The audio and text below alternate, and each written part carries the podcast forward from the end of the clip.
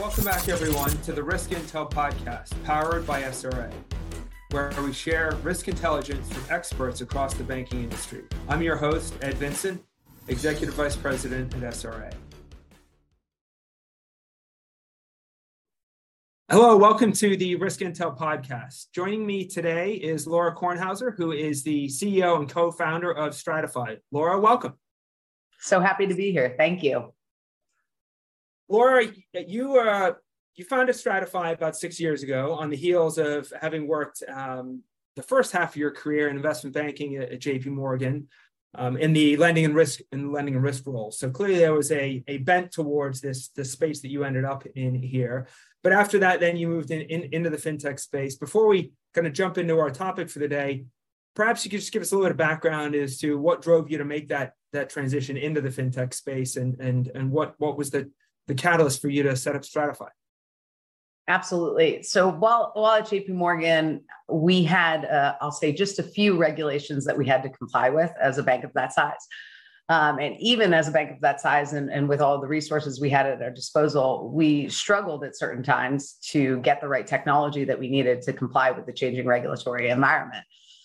I saw this as a huge opportunity to work at the intersection of finance and technology, particularly focused on regulated use cases and, and had entrepreneurial hopes and dreams fueled by the fact that my parents are entrepreneurs and decided why not uh, step off uh, what was a great career at JP Morgan and, and go off to start a company. And I was very fortunate to meet my co-founder Dimitri around that time uh, he had built a, a, wonderful technology that's still at the heart of our solutions, and and we set out to to build Stratyfy, as you mentioned, just over six years ago, which awesome, is great.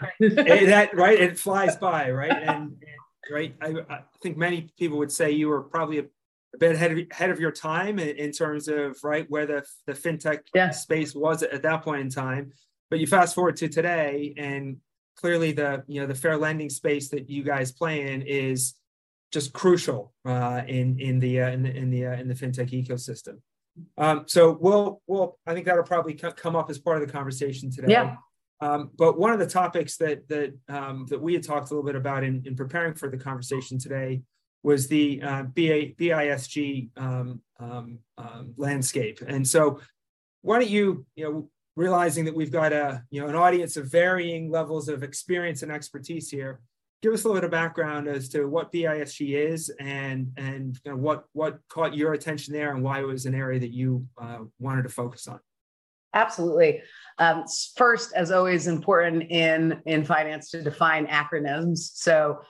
B, uh, BISG stands for Bayesian Improved Surname Geocoding. That's the last time I'll say that full mouthful. I'm, I'm not going to repeat that back to you. We'll just leave. We'll leave that as is. All right. and so we now we know what it is. What does it mean? Yeah, what does it mean? It's it's the process by which you can infer protected class information if you don't have access to that information.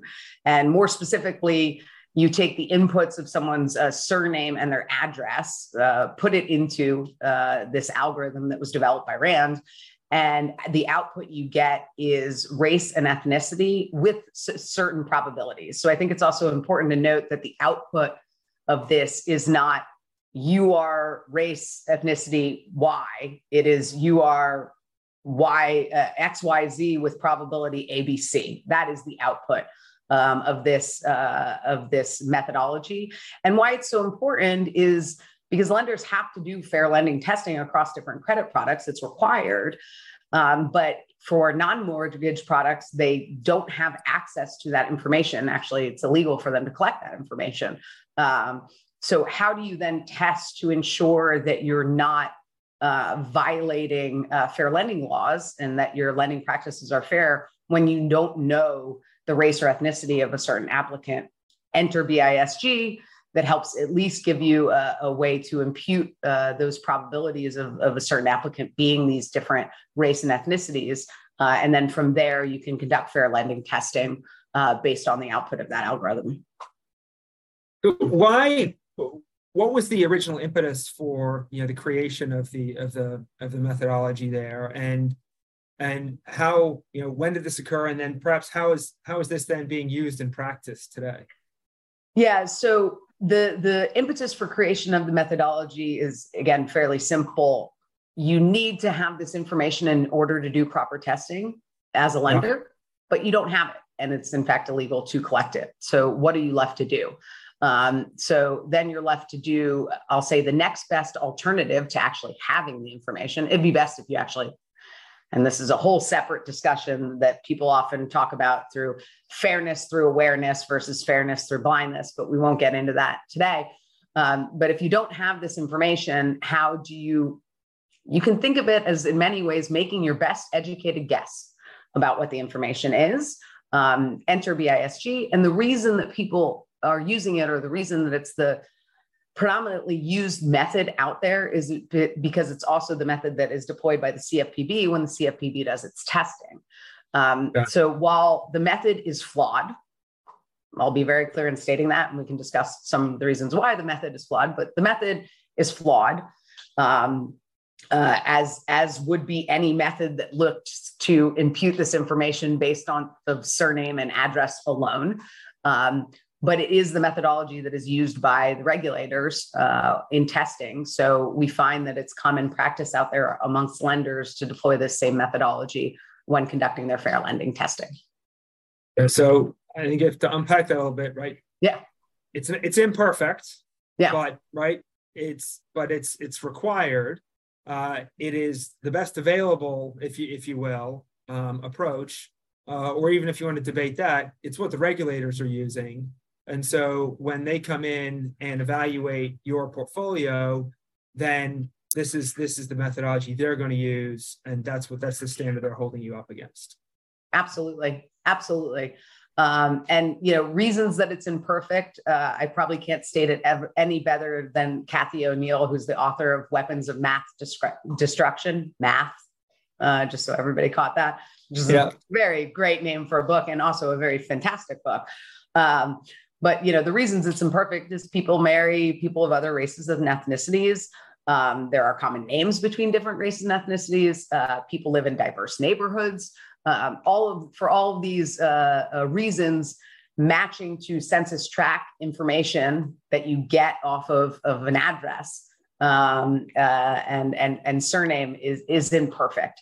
But as you correctly stated, um, it is it is some would argue it is not the best thing that's available out there. There are other okay. methods. um, okay, but fair enough. Going to your point, it is the method that the CFPB has spoken publicly about using themselves. So, um, you know, we, we find that, that lenders uh, are most comfortable then deploying that methodology to ensure that they are matching the way that the fair lending will be evaluated by the regulators. That, that, that makes sense.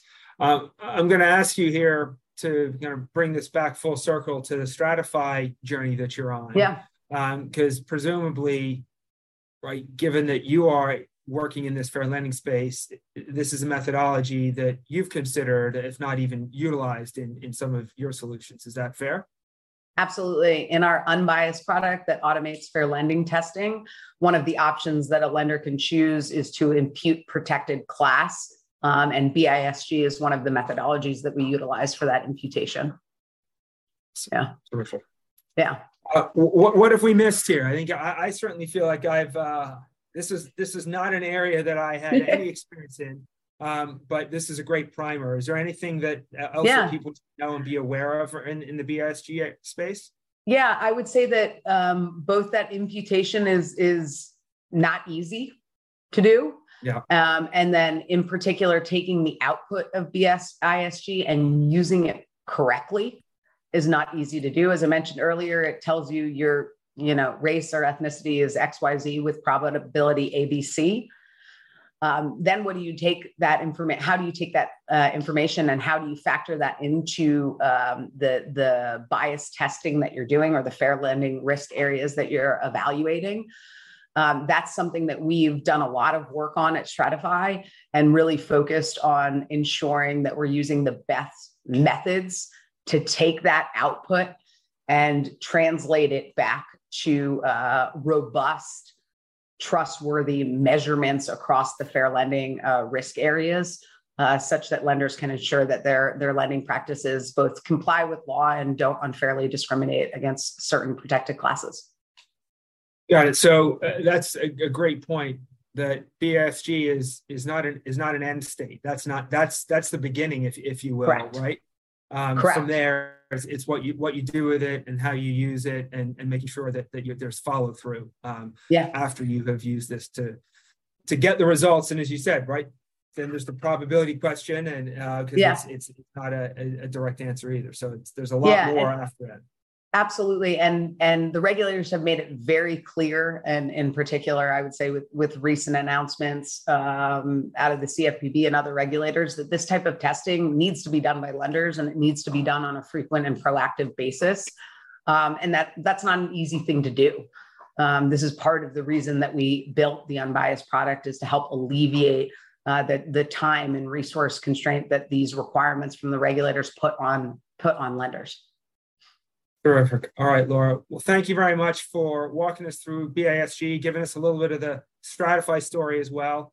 And we certainly would encourage any of our listeners and viewers to, to reach out to Laura directly if, uh, if you'd like to dig into this area in more detail. Laura, thanks again. We appreciate it. Thank you so much. Appreciate the opportunity.